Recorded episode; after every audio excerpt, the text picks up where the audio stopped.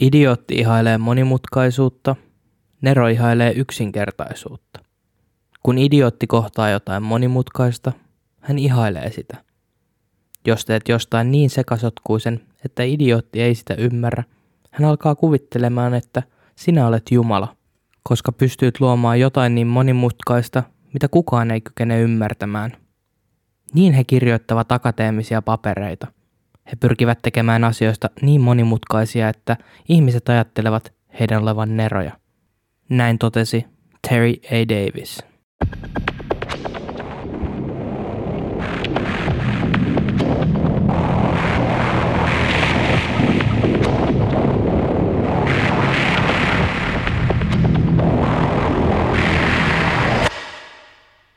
Hei kaikki kuulijat ja tervetuloa Subjektiivinen todistaja podcastin yhdeksännen jakson pariin.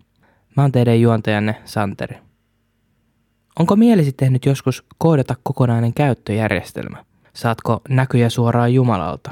Näetkö joka puolella tiedustelupalvelujen agentteja? Kyllä, eikö mitä? Terry A. Davis täytti nämä kaikki kolme kohtaa.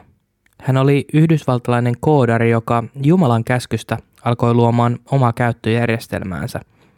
Todellisuudessa Terry kärsi vakavasta skitsofreniasta. Terryn syöksykierre kohti hulluutta on taltioitu uskomattoman hyvin juurikin siitä syystä, että hän kuvasi lähes kaiken, mitä teki. Netti on vieläkin pullollaan videoita ja arkistoituja blogikirjoituksia Terrin skitsofrenian värittämästä projektista luoda Jumalan käyttöjärjestelmä.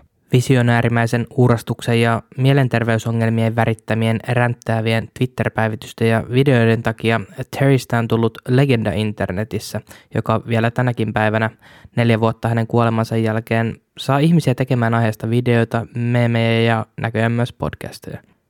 Terry tunnetaan harhaisia rasistisia herjauksia huutelevana meeminä tai oudon käyttöjärjestelmän koodanneena skitsofreenikkona mutta Terrin tarina on paljon enemmän kuin mitä pintapuolin näyttää.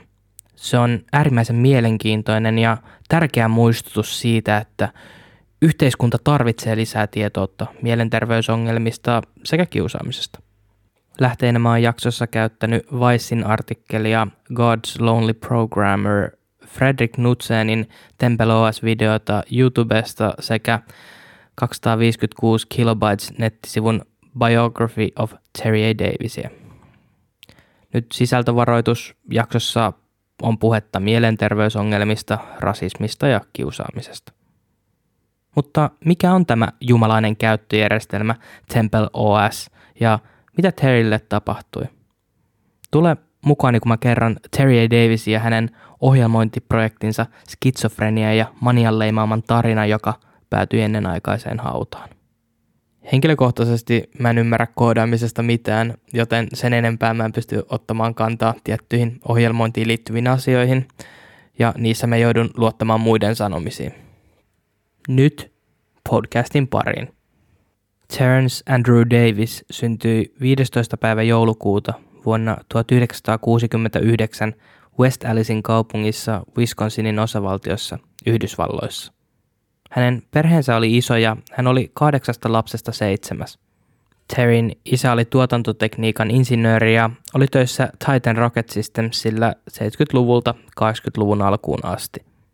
Terry oli nuorena sisarustensa kanssa kovin läheinen, mutta aikuisikään tultuaan mielenterveysongelmat alkoivat piinata häntä. Terry oli todennutkin sisaruksilleen, että Jeesus ei puhunut sisaruksilleen – Jeesus ei halunnut olla heidän kanssaan missään tekemisissä. Tuntemattomat ihmiset ovat parempia. Minä olen samanlainen. Terrin ollessa lapsi, hänet laitettiin koulussa ryhmään, joka oli tarkoitettu lahjakkaille lapsille. Luokassa hänellä oli pääsy Apple 2-tietokoneeseen ja hän nopeasti rakastuikin tietotekniikkaan. Terry siirtyi nopeasti Commodore 64 ja opetteli assembly-ohjelmointikielen 80-luvun alussa. Terryn lahjakkuus tulikin nopeasti kaikille hyvin selväksi. Isän työn takia perhe matkusteli paljon Terryn ollessa nuori.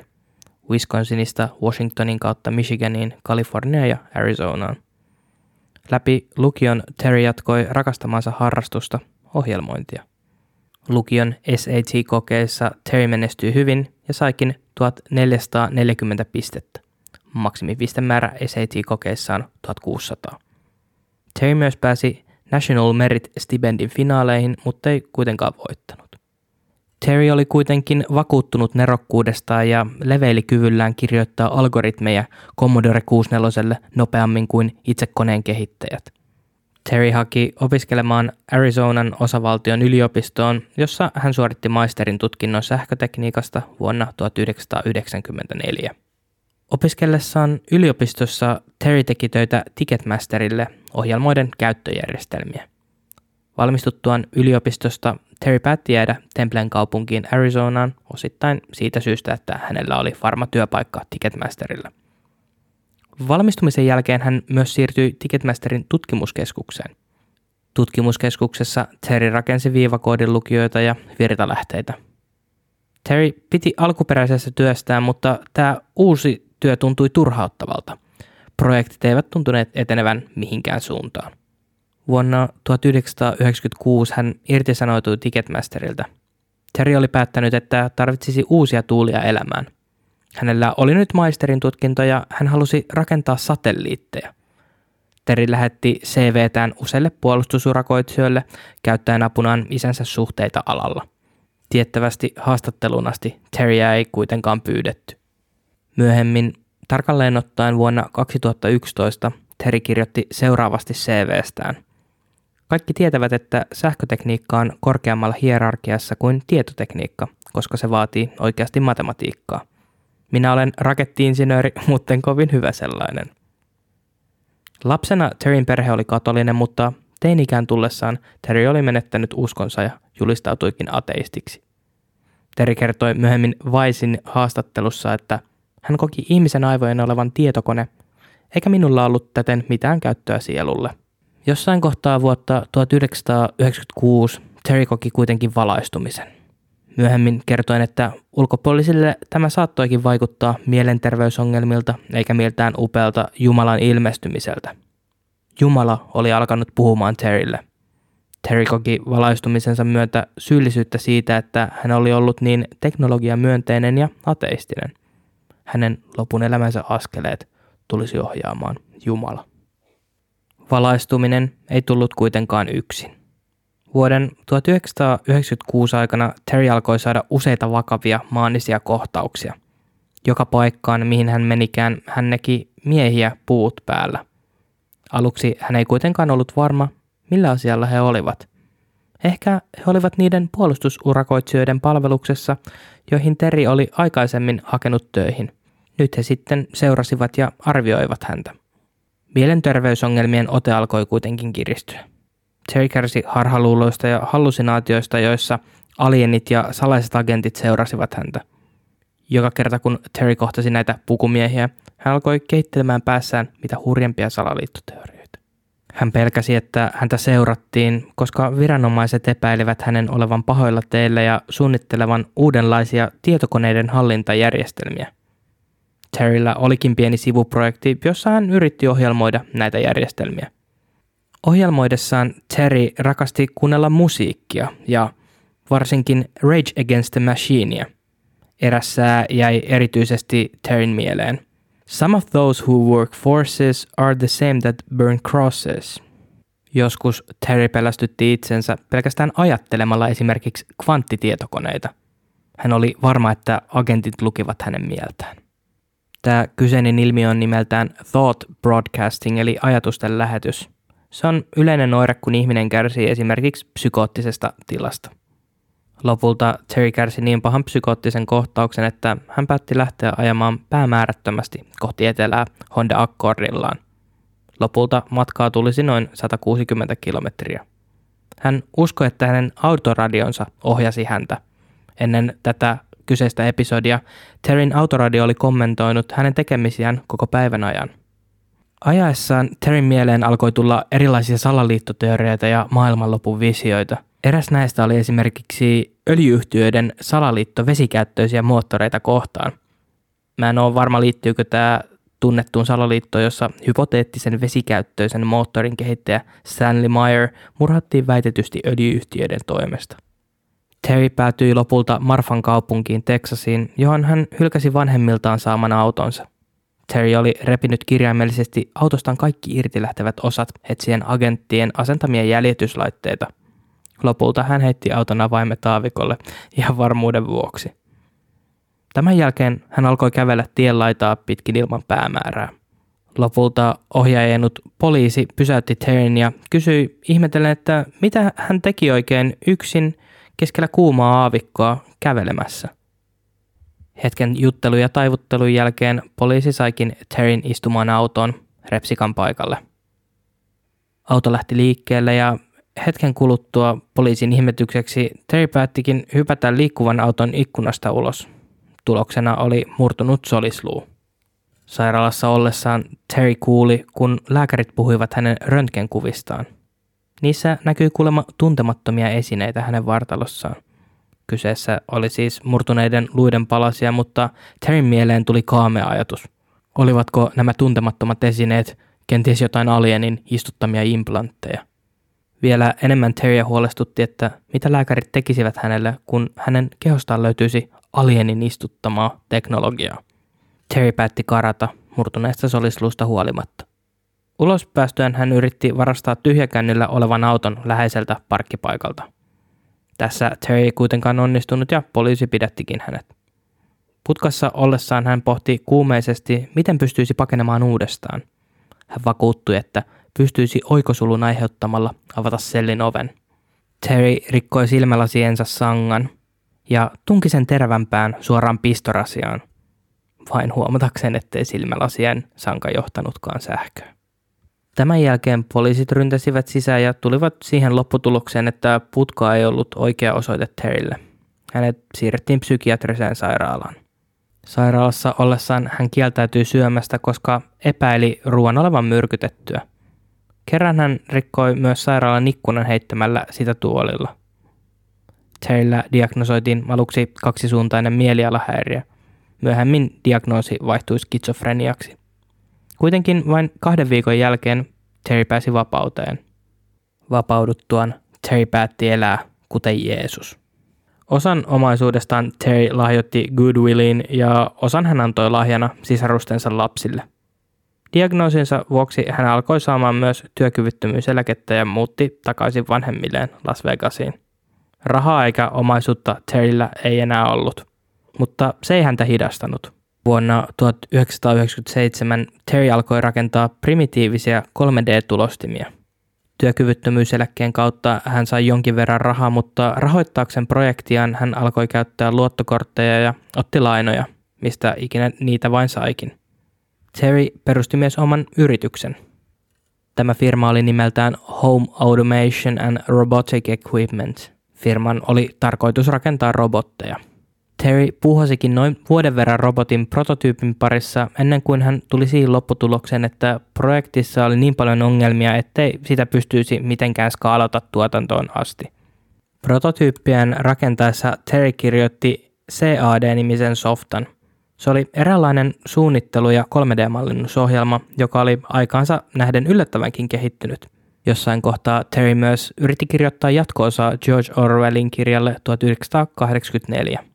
Terryn elämä alkoi rauhoittua ja hän tekikin keikkaduuneja joillekin insinöörifirmoille. Maaniset jaksot eivät kuitenkaan loppuneet. Niitä laukesi noin puolen vuoden välein seuraavan kuuden vuoden aikana. 2000-luvun alussa Terry aloitti uuden projektin, tai itse asiassa vanhan. Hän päätti palata jo vuonna 1994 kehittämänsä fysiikkasimulaattorin pariin. Sen hän oli koodannut jo yliopistoaikoinaan. Sen nimeksi tuli SysSim. Se ei ollut kovinkaan käytännöllinen, mutta se palautti Terryn mieleen hänen ensirakkautensa. Tietokoneet. Vuodesta 2001 vuoteen 2002 asti Terry oli töissä tulostimia valmistavassa firmassa, jossa hän kehitti mikrosiruja. Työsuhteen päätyttyä Terry ajatteli pitää hieman taukoa ja palata harrastuksiensa pariin. Hänellä oli nyt uusi mehukas projekti, nimittäin oma käyttöjärjestelmä – sen nimeksi tuli Lose Those ja siitä tulisi Terryn ensimmäinen itse koodaama käyttöjärjestelmä. Seuraavat vuodet ovat oikeastaan pimeän peitossa, mutta kuusi vuotta kului, kunnes vuonna 2008 Reddit-sivustolle ilmestyi subreddit nimeltä R. Lustos. Oli vuosi 2008 ja Terry oli nyt 39 vuotta. Hän oli viimeisen kuuden vuoden aikana kohdannut Loostos-nimisen käyttöjärjestelmän, jota hän alkoi nyt mainostaa internetissä. Pieni välihuomio. Käyttöjärjestelmä eli Operating System, OS, on tietokoneen keskeisin ohjelmisto. Näitä on esimerkiksi Microsoftin Windows, Applen Mac OS ja nyt Terence Davisin Loostos. Redditissä Loostos subredditissä hän postasi jatkuvasti raportteja kehitystyöstään käyttöjärjestelmänsä parissa. Postauksien aiheet kulkivat omitakeisilla otsikoilla, joita olivat muun muassa Jumalaiset laulut, tekoäly ja riidanhaluinen antiateistinen käyttöjärjestelmä. Terry alkoi levittäytyä myös muihin subredditteihin. Subredditit ovat niin sanotusti aihealueita, suora suomennus on jotakuinkin alareddit, vähän saman tapaan kuin edellisessä jaksossa mainittujen kuvalautojen alalaudat. Subreddit Programming ohjelmointi oli Terryn suosikki mutta suurin osa Terryn postauksista jäi usein ilman huomiota, tai jos huomiota tuli, oli se yleensä negatiivista. Terry suhtautui kritiikkiin ja jopa auttavinkin kommentteihin avoimen vihamielisesti.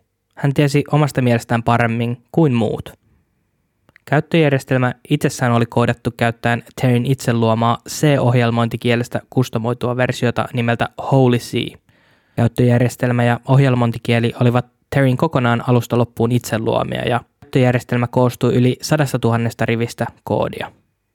Terry oli sitä mieltä, että Lustosin luominen alusta loppuun itse mahdollisti hänen pääsevän vanhoista koodaustyyleistä ja pystyvän luomaan jotain aivan uutta.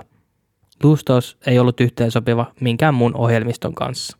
Visuaalisesti Lustos oli yksinkertainen. Resoluutio oli 640 x 480 ja värisyvyys oli 16-bittinen. Vuonna 2008 tämä oli jo hyvinkin vanhentunutta. Ulkoisesti se näytti joltain 90-luvun alun tuotokselta. Luustos oli myös haavoittuvainen haittaohjelmille ja viruksille. Tämän ongelman Terry korjasi niinkin yksinkertaisesti kuin poistamalla käyttöjärjestelmästä internetin käytön kokonaan. Nerokasta. Terry myös unohti lisätä mahdollisuuden printtaamiseen, mikä tarkoitti sitä, että mitään luustosilla luotua ei voisi koskaan jakaa muiden kanssa fyysisesti. Terry myös lisäsi erilaisia ominaisuuksia luustosiin – Eräs niistä oli Songs from God, laulujen Jumalalta. Sitä klikkaamalla alkoi päristä neljäbittinen pimputus ja ruudulle alkoi ilmestyä raamattuteemaisia lyriikoita. Tämä luonnollisesti sai ihmiset hämmentymään entisestään. Kuten sanottu, Terry oli aktiivinen myös muissa subredditeissa. Ateismi-aihealueella hän hyökkäsi ateismia ja ateisteja vastaan. Kun joku yrittyi kommentoimaan Terryn sanomaa, vastasi hän usein vain sekalaisilla sanoilla, puheen sijaan saksaa ja joskus lainaten raamatun tekstejä. Kun kukaan ei tarttunut syöttiin, väitteli Terry itsekseen. Vaikuttikin siltä, että Terryllä oli tarve johonkin konfliktiin. Terryn tajunnanvirta ei myöskään jäänyt pelkästään Reddittiin. Hän postasi ahkerasti osdev.org-sivustolle – Terry kehui foorumilla itseään siitä, että hän oli luonut oman ohjelmointikielen, ohjelmointikielen kääntäjän sekä käyttöjärjestelmän. Hän myös käyttäytyi ylimielisesti ja jopa pilkkasi muita käyttäjiä. Usein tämä johti viestiketjujen sulkemiseen ja poistamiseen. Tammikuun 2009 aikana Terryn Lustos-käyttäjä sai bannit Osdev-foorumille. Helmikuussa 2009 Terry alkoi postaamaan ahkerammin programming subreddittiin – nyt hän oli jo alkanut tavoittaa ihmisten mielenkiinnon.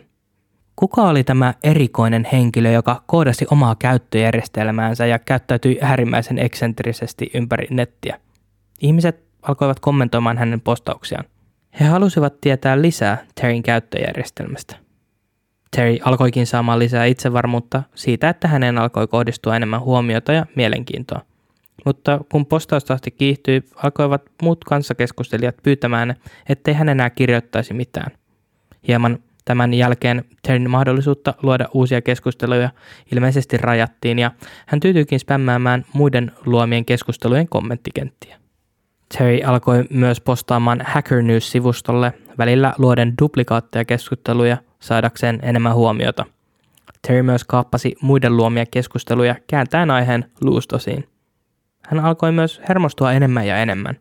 Kun eräs kanssakeskustelija kommentoi negatiivisesti Luusosin grafiikoita, vastasi Terry seuraavasti.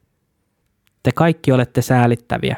Te katsotte pelkkiä grafiikoita ja teette johtopäätöksen, ettei se ole edistynyttä, viitaten tässä Luustosiin.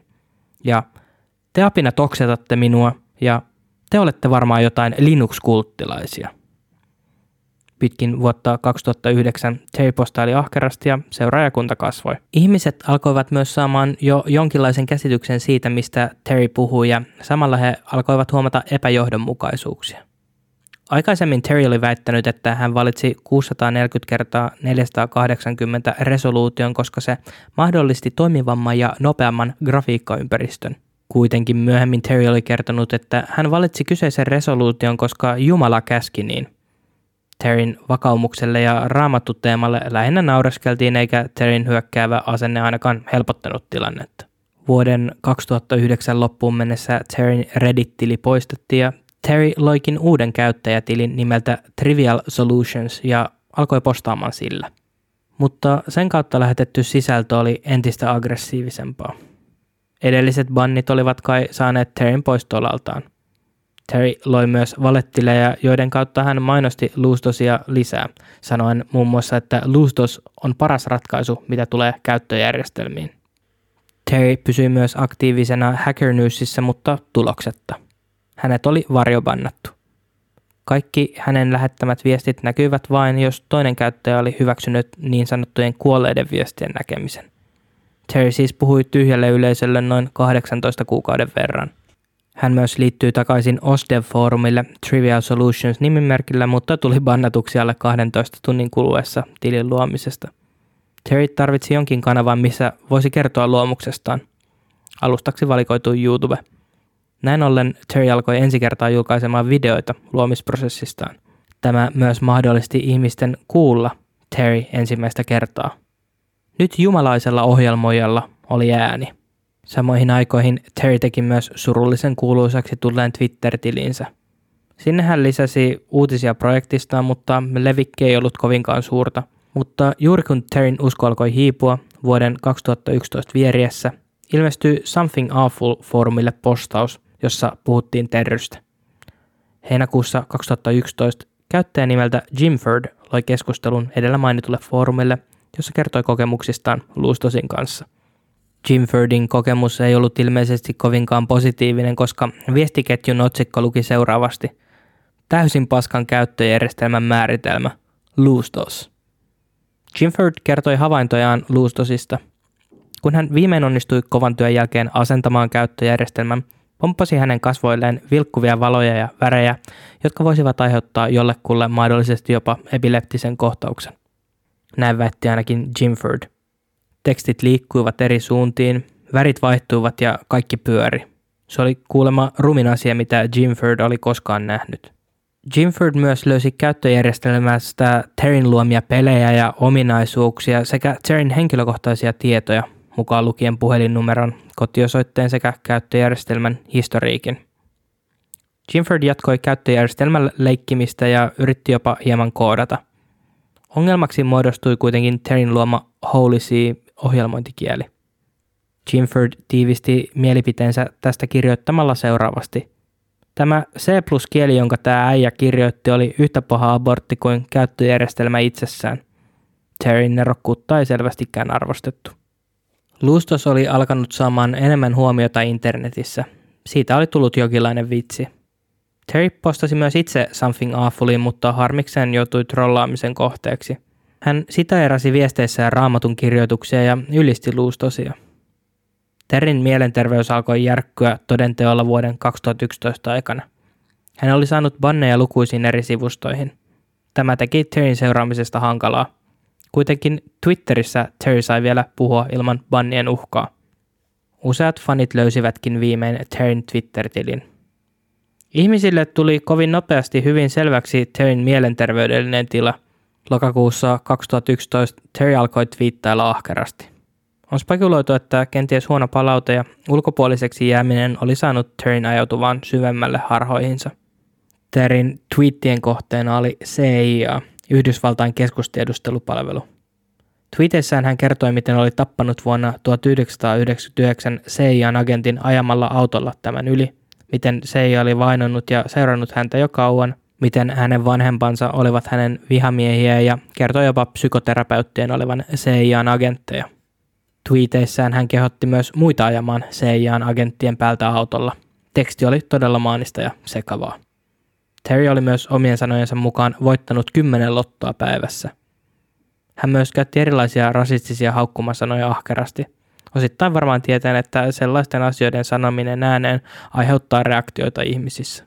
Terryn Twitter-seuraajat tekivätkin nopeasti oikean diagnoosin. Terry oli vaikeasti skitsofreninen.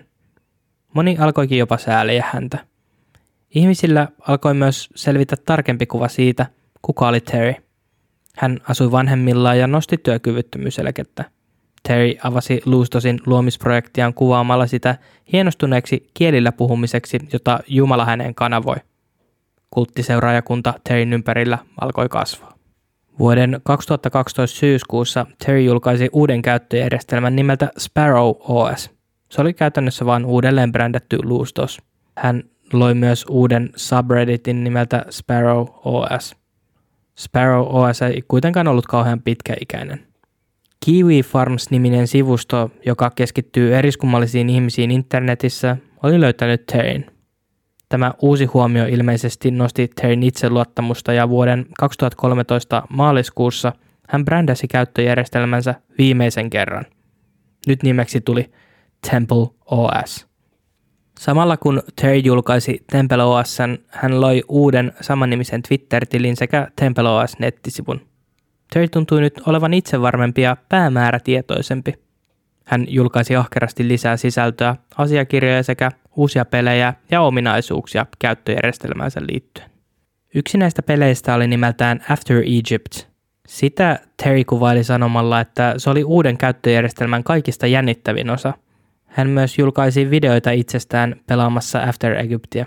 Videoiden narratointi oli Terrylle hyvin tyypillistä. Puheessa on paljon inside-vitsejä, jotka vain Terry tuntuu ymmärtävän. After Egypt-peli näyttää visuaalisesti hyvin kankealta. Mä muistan pelanneeni jotain samannäköistä peliä joskus Ysärin lopulla.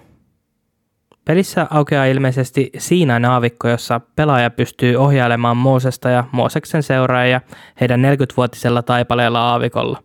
Mielenkiintoisena yksityiskohtana pelissä oli kuitenkin mahdollisuus rankaista näitä seuraajia erilaisista synneistä ja rikoksista – Videoillaan Terry rankaisikin näitä seuraajia samalla nauraskellen. Seuraavien kuukausien aikana Terry ahkeroi käyttöjärjestelmänsä parissa, kunnes viimein julkaisi nettisivuillaan videon otsikolla Jumalan temppeli on nyt valmis. Nyt Jumala tappaa Seijan ennen kuin se leviää. Syyskuussa 2013 etusivulle ilmestyi teksti, jossa Terry kertoi Temple OSn olevan työkalu, jonka avulla hän pystyy puhumaan Jumalalle.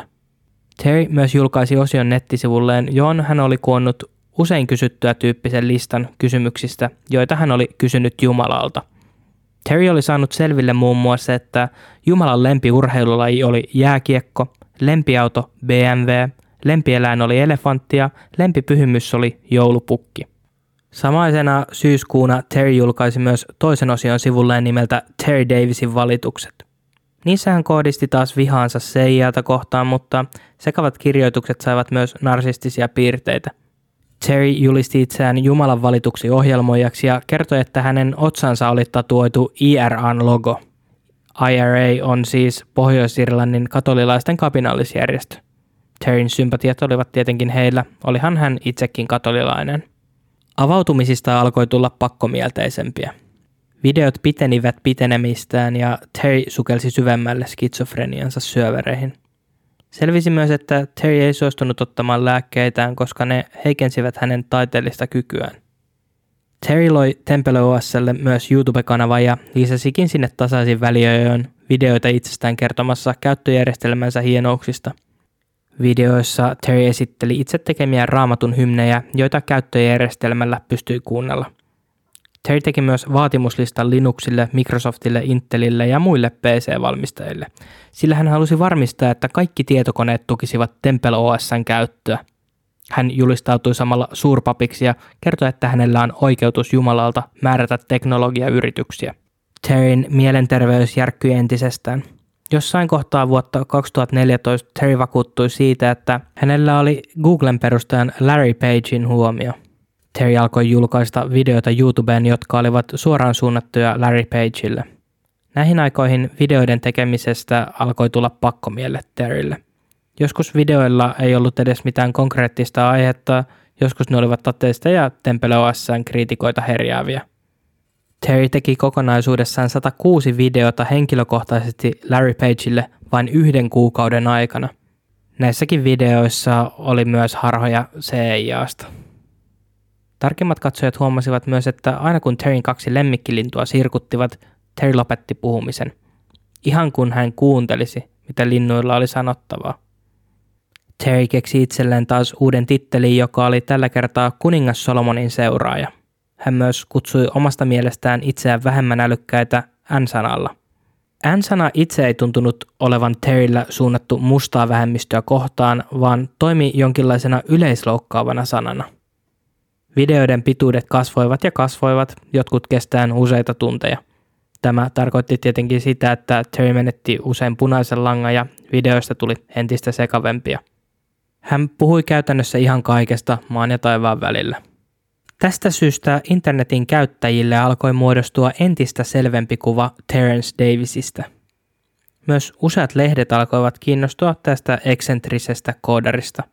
Vuoden 2014 marraskuussa Vice teki artikkelin God's Lonely Programmer, Jumalan yksinäinen ohjelmoija. Vicein toimittaja Jesse Hicks oli onnistunut pääsemään kahdenkeskiseen kirjeenvaihtoon Terryn kanssa. Selvisi paljon uutta ja henkilökohtaista tietoa Terryn elämästä. Terry eli 48-tuntisen kellon mukaan, eli hän pysyi hereillä 32 tuntia putkeen ja nukkui sitten sen jälkeen 16 tuntia. Tätä aikataulua toteuttaakseen hän joi runsaasti kahvia ja muita kofeiinipitoisia juomia. Lähes kaikki, mitä Terry sanoi, liittyy tavalla tai toisella Jumalaan. Tämä unirytmi tuskin ainakaan helpotti Terryn yhä pahenevia mielenterveysongelmia. Terry oli artikkelin kirjoittamisen aikoihin 46-vuotias. Jesse Hicks itsekin totesi, että vaikka hän oli saanut nyt jonkinlaisen kuvan Terrystä, tuntui kaikki kuitenkin silti suurelta mysteeriltä. Eräänä aamuna Hicks oli saanut sähköpostin Terryltä, jossa hän kertoi huolensa siitä, että ihmiset ajattelevat häntä artikkelin lukemisen jälkeen säälittävänä skitsofreenikkona, joka teki huonon käyttöjärjestelmän. Mutta artikkeli itsessään on kohteliaasti kirjoitettu. Se ei leimaa Terryä eikä naura tämän mielenterveysongelmilleen tai projektille. Artikkelin julkaisun jälkeen tietoisuus Terry Davisista kasvoi uusiin mittasuhteisiin. Terryn itseluottamus kasvoi. YouTube-videoihin hän lisäsi nyt omat kasvonsa. Hän julisti olevansa Jumalan temppelin ylipappi ja hänen työnsä oli suojella Jumalan koodia. Myös Twitter-räntit lisääntyivät. Niissä kannustettiin väkivaltaan CIAta vastaan. Terryn mukaan CIAn agentin päältä on helppo ajaa, koska he hehkuvat pimeässä. Tästä onkin itse asiassa tullut spin-off-meemi. Englanniksi hehku on glow ja nykyään internetkielessä termi glowy tarkoittaa tiedustelupalvelujen ja viranomaisten agentteja. Vuonna 2015 Terry alkoi luisua syvemmälle ja syvemmälle päänsä sisäiseen maailmaan. Tätä vuotta voidaankin pitää merkkipaaluna Terryn elämän syöksykierteen alkamiselle. Salaliittoteoriat, joita Terry postasi Temple OSN sivustolle, lähtivät entistä enemmän raiteiltaan – Sivuilleen hän loi uuden aihealueen nimeltä Miksi CIAn tulisi antautua IRAlle? Sinne julkaistut postaukset yhdistivät muun muassa Obaman, CIAn ja Bill Gatesin. Osa tekstistä oli taas Terryn omanlaista ironista huumoria, jossa kuvitteli nunnia tekemässä abortteja. Teksteissä välähteli Terryn omia harhoja siitä, miten hänen mielensä oli CIAn vankilassa – hän puhui insestistä ja tunnusti seksuaalisia asioita, joita ei todellisuudessa koskaan ollut tapahtunut. Postaukset olivat uskomattoman levotonta tekstiä. Terry väitti niissä, että hänen veljensä laittoi tämän pippelin imuriin ollessaan viisivuotias ja toinen veli taas sai Terryn huumaantumaan bensasta, kun Terry oli seitsemän vuotta vanha, jonka jälkeen he harrastivat seksiä. Miten tästä saa enää surullisempaa? No, 16. maaliskuuta 2016 Terry päätti alkaa live-striimaamaan YouTubessa. Striimien pituudet pitenevät pitenemistään. Pisin näistä taisi olla 12 tuntia yhtäjaksoista striimausta. Luonnollisesti striimien lopussa Terry alkoi olla jo aivan sekaisin. Terryn lisääntynyt aktiivisuus huomattiin myös taas Kiwi Farms-sivustolla. He antoivat Terrylle paljon hänen haluamaansa ja tarvitsemaansa huomiota. Live-striimeistä tuli lähes päivittäinen tapa. Striimeissä hän puhui Jumalasta, luki Hacker Newsia, OSDev-foorumia ja Diana Covernin eli Physics Girlin blogia. Kaikki, jotka kritisoivat häntä, olivat CIAn agentteja, eikä salaliitoistakaan ollut puutetta.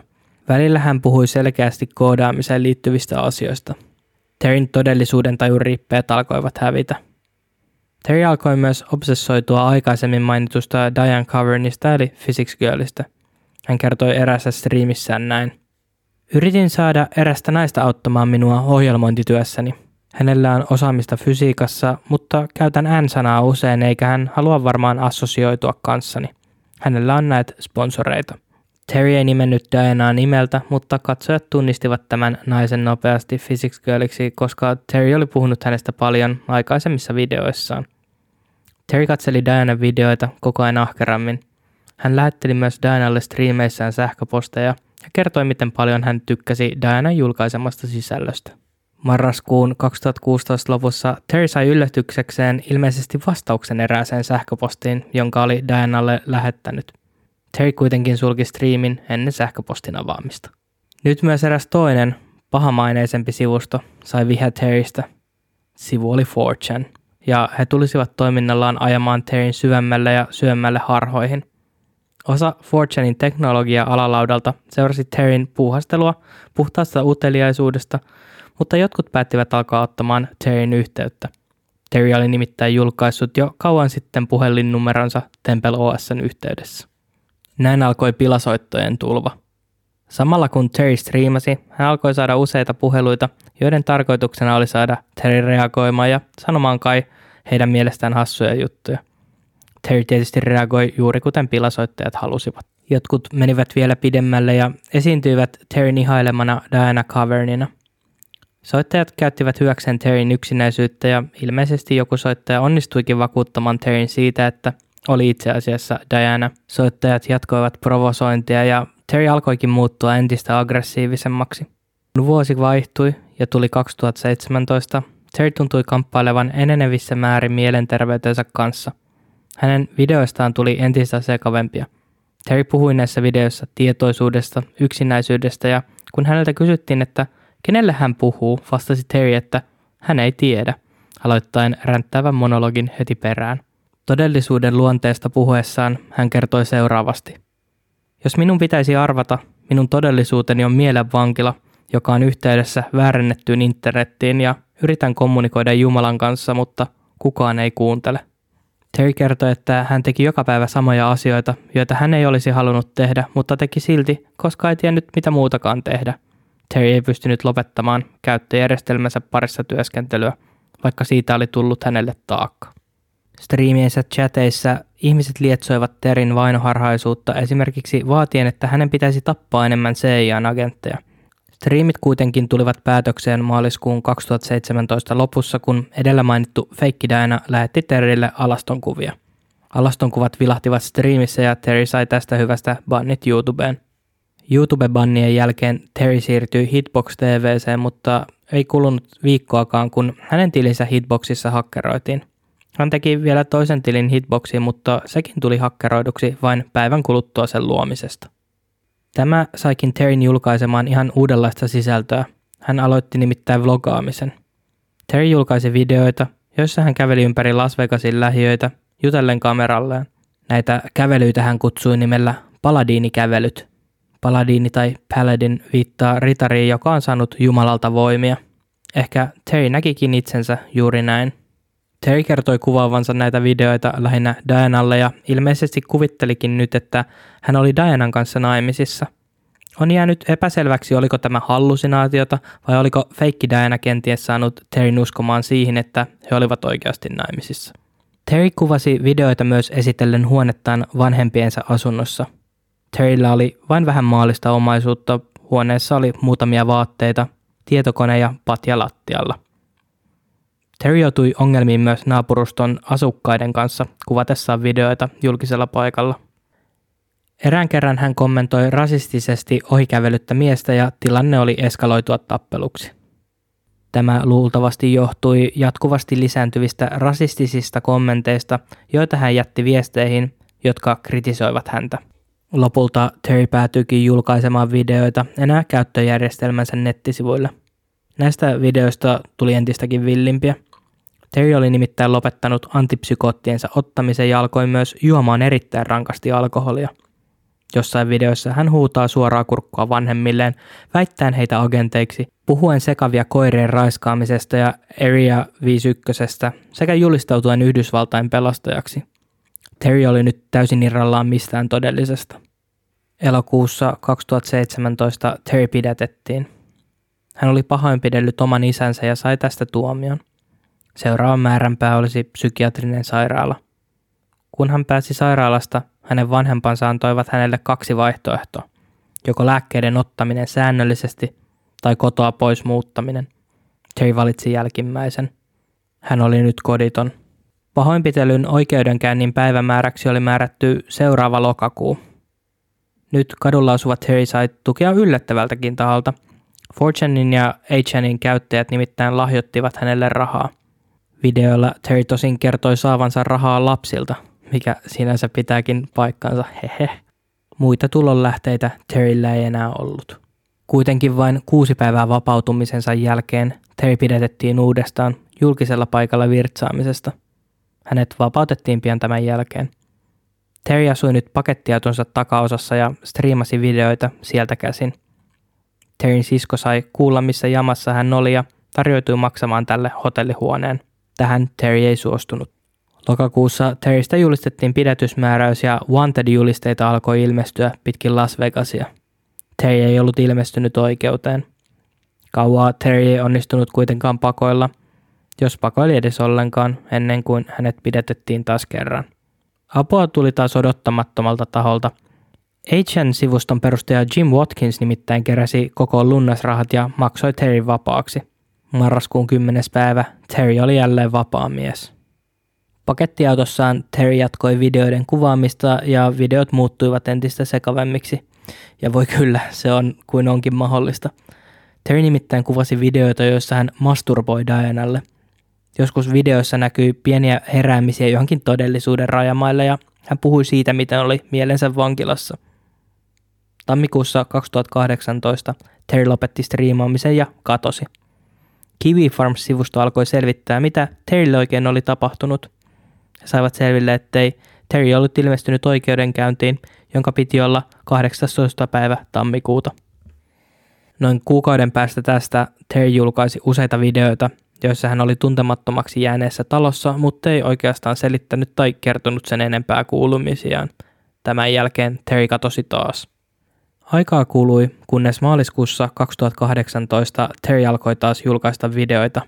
Hän oli nyt Portlandissa Oregonin osavaltiossa.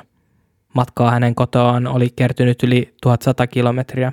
Myöhemmin selvisi, että näiden kolmen kuukauden aikana Terry oli matkustanut Vegasista länsirannikon osavaltioiden kautta Portlandiin. Kilometrimäärä oli siis vieläkin suurempi. Kilometrejä tosiaan oli kertynyt ja sen huomasi. Terry oli silmiin nähden laihtunut ja hänen hiuksensa rehottivat uusilla videoilla. Pakettiautokin oli hävinnyt jossain vaiheessa matkan varrella eikä hänellä ollut enää edes hänen läppäriään. Jotkut epäilivät Terryn asuneen matkan varrella sisarustensa luona, mutta joutuneen kuitenkin heitetyksi ulos myös heidän luotaan. Tätä ei ole koskaan vahvistettu, eikä sitä mitä tapahtui pakettiautolle tai läppärille. Uusissa videoissaan Portlandissa Terry kuvasi itseään laulamassa omakeksimiä laulujaan kadulla. Välillä hän puhui Dianasta ja ohjelmoinnista. Terryn punainen lanka oli tässä kohtaa jo lähes olematon – hänen oli äärimmäisen vaikea pysyä aiheessa. Joskus hän kuvasi itseään tanssimassa huoltoasemien pihalla. Nämä tanssivideot olivat Dianalle osoitettuja. Terry alettiin tunnistamaan Portlandin kaduilla. Ihmiset alkoivat ottaa yhteiskuvia ja kuvaamaan videoita Terryn kanssa. Ja mun oli kiva huomata, että nämä kohtaamiset oli yllättävän kohteliaita. Ihmiset tarjosi Terrylle ruokaa ja juomaa ja kyseli ohjelmoinnista – Ihmiset huomasivatkin, että kun Terry puhui ohjelmoinnista ja tietokoneista, hän kuulosti hyvinkin järkevälle. Kun aiheet taas vaihtuivat CIAhan ja uskontoon, alkoi sekava tilitys taas uudestaan. Positiivinen vaihe elämässä ei kestänyt kuitenkaan kovin kauaa. Terryn todellisuuden taju alkoi taas hämärtyä. Hän julkaisi muun muassa video, jossa kertoi olevansa telepaattisessa kanssakäymisessä Elon Muskin ja yhdysvaltalaisen kenraali James N. Mattisin kanssa. Yhdessä he kehittivät Temple OS. Vuoden 2018 heinäkuun loppua kohti Terry ei enää pystynyt keskittymään videoilla oikeastaan mihinkään ja puheen tuottaminenkin oli huomattavasti vaikeutunut. Mielenterveysongelmat, valvominen, lääkkeiden ottamatta jättäminen ja kodittomuus olivat luultavasti alkaneet tehdä suuria neurologisia vammoja Terryn aivoihin. Viimeisellä videollaan Terry kuvasi itseään istumassa kirjaston penkillä. Videolla Terry kertoi poistaneensa kaikki kuvaamansa videot netistä, koska hän ei halunnut roskata internettiä. Terry kertoi myös oppineensa tavan puhdistaa itsensä ja aivan videon lopussa hän totesi, että onpa mukava olla kuningas. Ei kun hetkinen, minä olen vain eriskummallinen, pieni ihminen, joka kävelee edestakaisin. Ihan sama, kyllä te tiedätte, mutta video katkeaa näihin sanoihin. Kyseinen video oli julkaistu vain muutama tunti ennen Terryn kuolemaa. 11. päivä elokuuta 2018 nettiin ilmestyi uutinen. Siinä kerrottiin, että Terry A. Davis oli kuollut. Terry oli jäänyt junan alle kävellessään radan vartta pitkin. Jäi epäselväksi, oliko kuolema vahinko vai itsemurha. Kuitenkin viimeisen videon sanat viittaisivat kenties itsemurhaan. Myös Terryn omainen julkaisi Terrylle omistetun päivityksen, jossa kiitti ihmisiä, jotka olivat tukeneet Terryä ja lahjoittaneet hänelle avustusta. Aluksi ihmiset ympäri internettiä luulivat uutista Terryn kuolemasta huijaukseksi. 4 ilmestyi lankoja, joissa todistettiin Terryn kuoleman olevan huijaus – Jotkut jopa julkaisivat videoita, joissa todettiin näitä väitteitä. Jopa ideoita salaliitosta pyöriteltiin. Vitsailtiin, että Terry oli joutunut Seijaan kynsiin. Kuitenkin hieman myöhemmin poliisikin vahvisti Terryn kuolleeksi. Junan kuljettaja epäili tapausta itsemurhaksi, mutta poliisiraportissa todettiin, että Terry käveli selkä junaan päin ja kääntyi kohti junaa juuri ennen törmäystä. Kun tieto Terryn kuolemasta levisi, ihmiset alkoivat julkaisemaan muistokirjoituksia, tribuutteja, videoita ja meemejä Terryn kunniaksi. Siitä huolimatta, että Terry oli elänyt vaikean elämän, oli selvää, että monet häntä seuranneet halusivat hänelle vain kaikkea hyvää. Temple OS-sivuston kautta Terryn omaiset ovat pyytäneet lahjoituksia erilaisille organisaatioille ja hyvän tekeväisyyksille, jotka tekevät työtä mielenterveysongelmaisten ihmisten eteen. Syyskuussa 2018 Osnyysin päätoimittaja Tom Holloweda totesi seuraavasti. Davis oli selvästi lahjakas ohjelmoija. Kokonaisen käyttöjärjestelmän koodaaminen ei ole helppo temppu ja oli surullista nähdä, mitä mielenterveysongelmat tekivät hänelle. Joulukuussa 2018 eräät hakkerit vandalisoivat Linux-orgin sivustoa ja lisäsivät sinne tiedon Terrin kuolemasta. Marraskuussa 2019 Teristä tehtiin dokumenttiohjelma – Eräs fani totesi, että Terry on ohjelmoinnin legenda ja toinen fani, tietotekniikan insinööri, vertasi Temple OSn koodaamista siihen, että yksi ihminen rakentaisi pilvenpiirteen. Kyseinen insinööri oli jopa jutellut Terryn kanssa ja oli sitä mieltä, että ilman mielenterveysongelmia Terry olisi voinut ihan hyvin olla kuin uusi Steve Jobs tai Steve Wozniak. Vielä lisäten, että on käsittämätöntä, että yksi mieli pystyy kirjoittamaan kaiken sen, mitä hän teki. Moni seuraa ja fanittaa vielä tänäkin päivänä Terryä, koska he pystyvät samaistumaan häneen. Redditissä eräskin itsekin mielenterveysongelmista kärsivä koodari totesikin, että näkee pahimmassa tapauksessa jopa itse joutuvansa samanlaiselle polulle kuin Terry. Moni tarinaa seurannut koki, että internet vain pahensi Terryn ongelmia. Osa meni niin pitkälle, että syytti internettiä Terryn kuolemasta.